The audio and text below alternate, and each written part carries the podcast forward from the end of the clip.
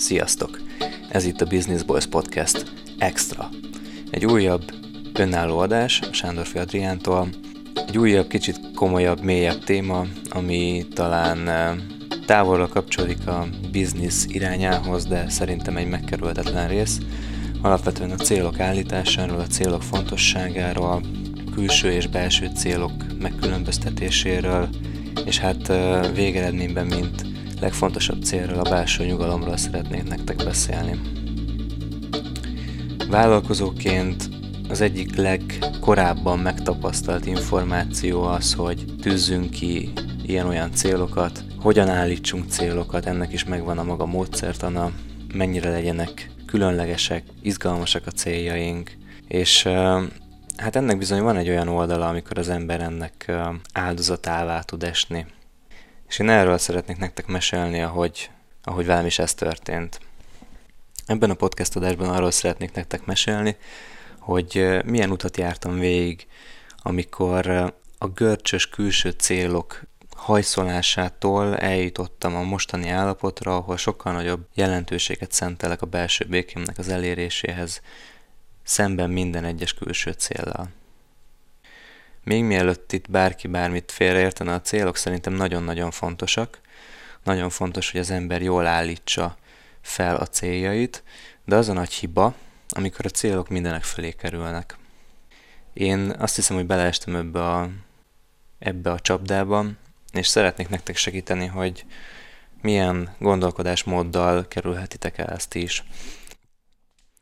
Az első nagy fázisa az életemnek, így az önfejlesztés terén az volt, amikor rájöttem a szokásoknak a fontosságára, a szokások kialakításának a fontosságára, és jelentős időt szántam arra, hogy a szokásaimat felépítsem, új szokásokat építsek be az életembe.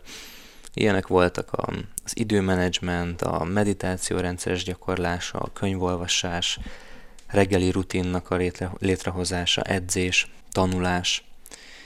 És hát az egyértelmű számomra, hogy a szokások építése, vagy a jó szokások, azok mindig, mindenképp előrébb visznek minket, de, de amikor a szokások feladattá válnak, akkor feszültséget, egy ilyen görcsös ragaszkodást tudnak szülni az emberben, és bűntudatot okoz az, amikor a szokásaidat nem tudod szokás szinten fenntartani.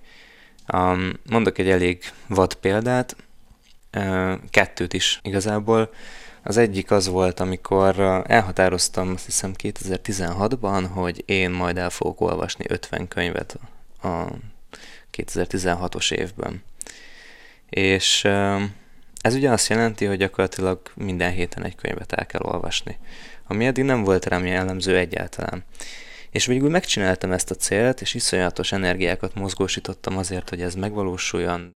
Legalább huszonöt hangos könyvet végeztem ki, és mondjuk huszonöt ö, nyomtatott könyvet, és a végén ott találtam magam, hogy ebből az ötven könyvből szinte semmire sem emlékszem igazán mélyen, semmi sem ragadt meg igazán mélyen belül, mert sokkal fontosabb volt az, hogy a szokásomat, amit én magamnak deklaráltam, hogy a könyvolvasásra az én szokásom, azt teljesítsem, semmint az, hogy magát a könyvet, a, a, a benne lévő fontos információkat elsajátítsam.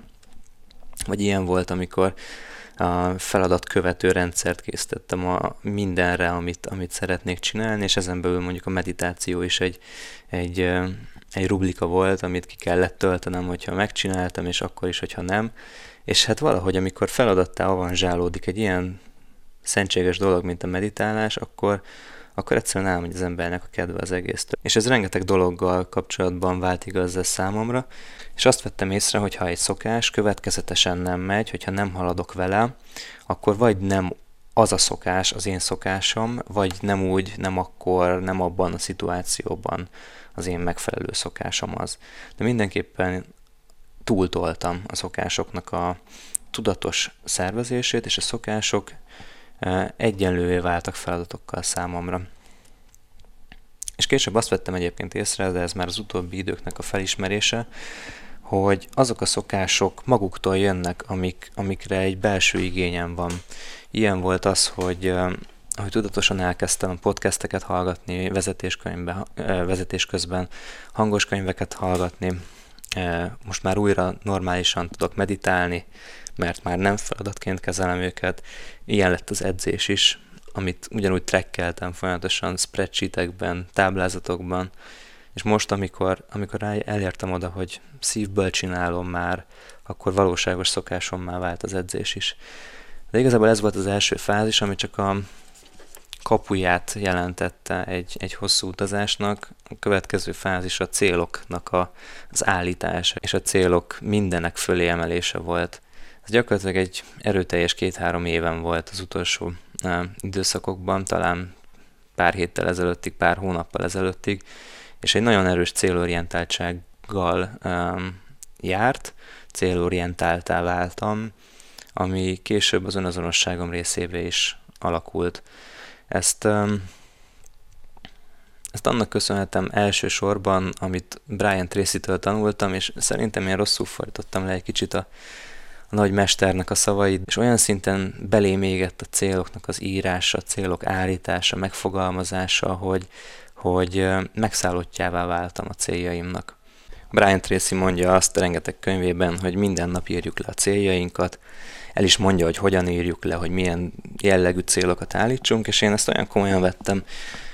Néhány évvel ezelőtt egy, egy időszakban, egy, egy, egy számomra új időszakban, hogy ténylegesen minden nap leírtam a céljaimat, minden nap újra olvastam őket, minden nap újra jegyzeteltem a céljaimat, még hangfelvételeket is készítettem azokra a célokról, amiket leírtam, saját magam felmondtam őket, és napközben, amikor lehetett, akkor ezeket hallgattam, hogy égjen be a, a, a tudatomba minden egyes ilyen cél. És hát valóban, ahogy mondtam, igazából rögeszmémmé vált az, hogy a, hogy a céljaimat elérjem, hogy a célokat jól um, fogalmazzam meg, és hát valamilyen szinten átvették a tudatom fölött az irányítást. Nyilvánvalóan egyébként mellette tudtam tök jól dolgozni, sikeres voltam, fejlődtem, és valószínűleg a céljaim irányába is haladtam. Tehát nem, nem azt mondom, hogy rossz a céloknak az állítása, az a probléma, amikor, amikor, um, amikor már rögeszmévé válnak. Az én képemet is nagyon erőteljesen érintette ez az időszak.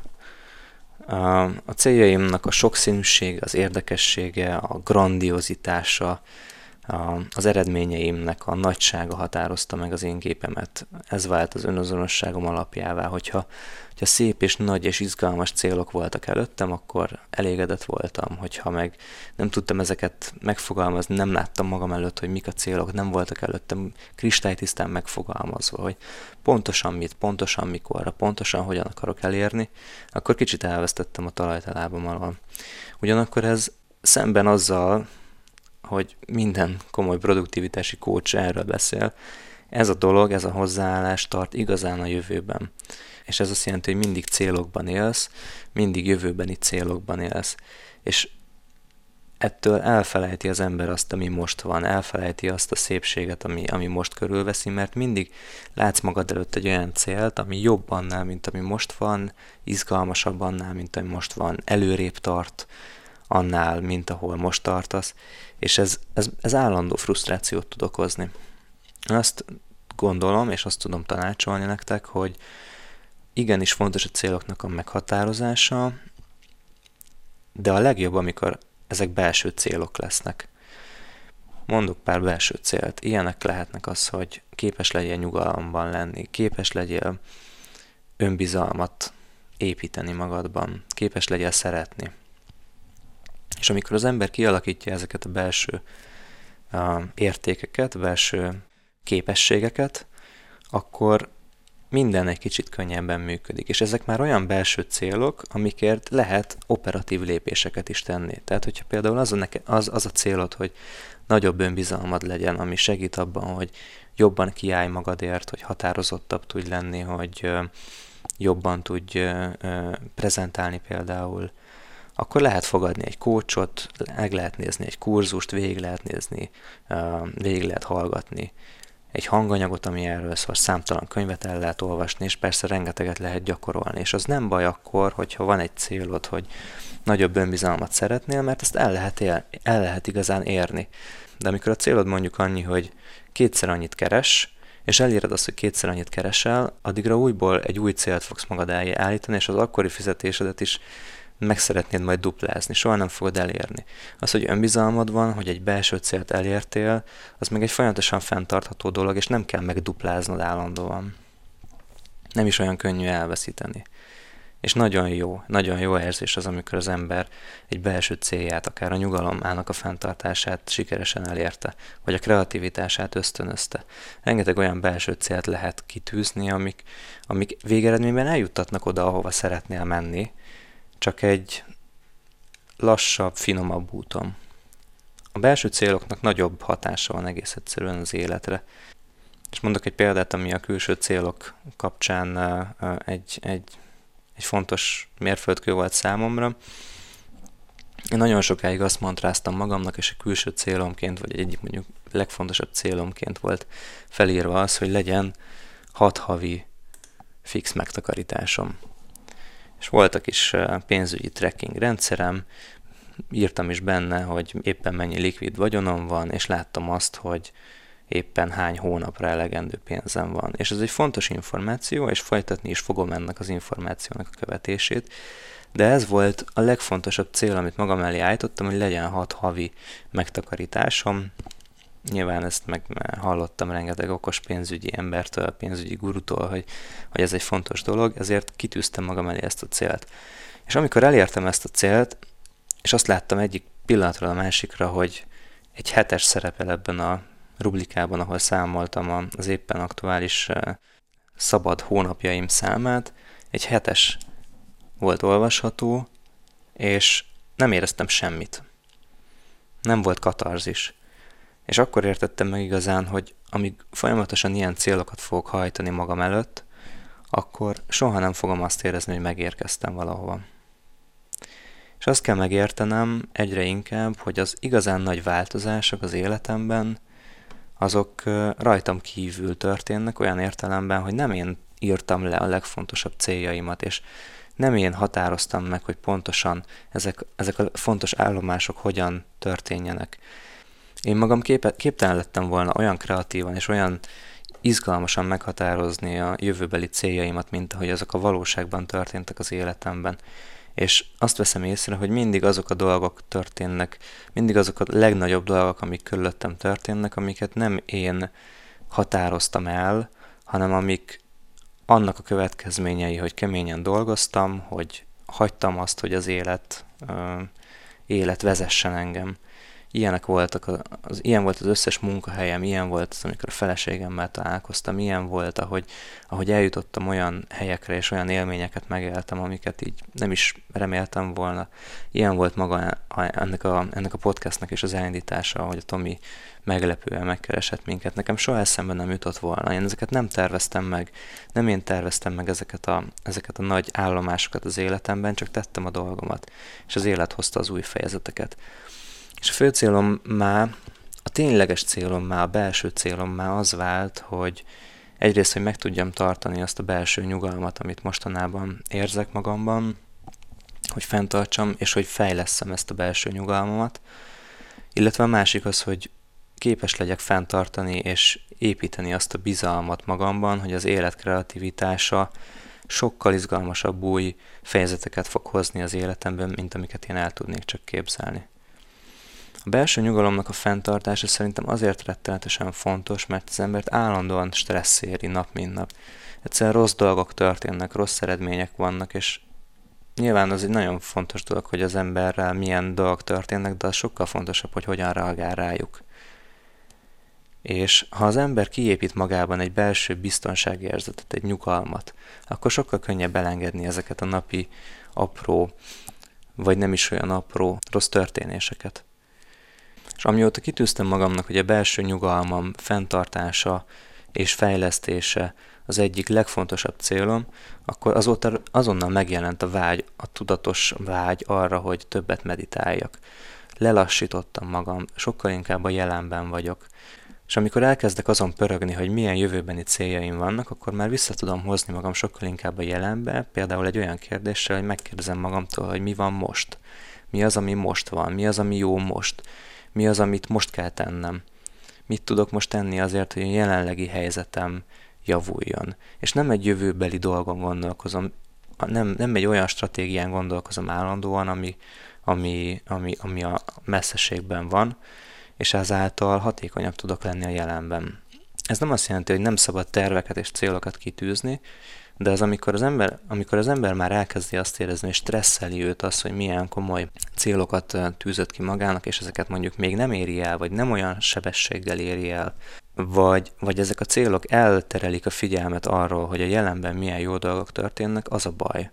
És én nem azt mondom, hogy ne legyen egy olyan stratégiád, amiben öt évre előre leírod, hogy mennyi pénzt szeretnél keresni, vagy hol szeretnél dolgozni, vagy milyen eseményeket szeretnél az életedben megélni, de én például már akkor engedem meg magamnak, hogy ezeken, ezeken a jövőbeni akár három-öt éves dolgokon pörögjön az agyam, amikor, amikor csak álmodozni akarok, amikor nem azt mondom magamnak, hogy, hogy most kell fejben kitalálnom, hogy hogy lesz a jövő.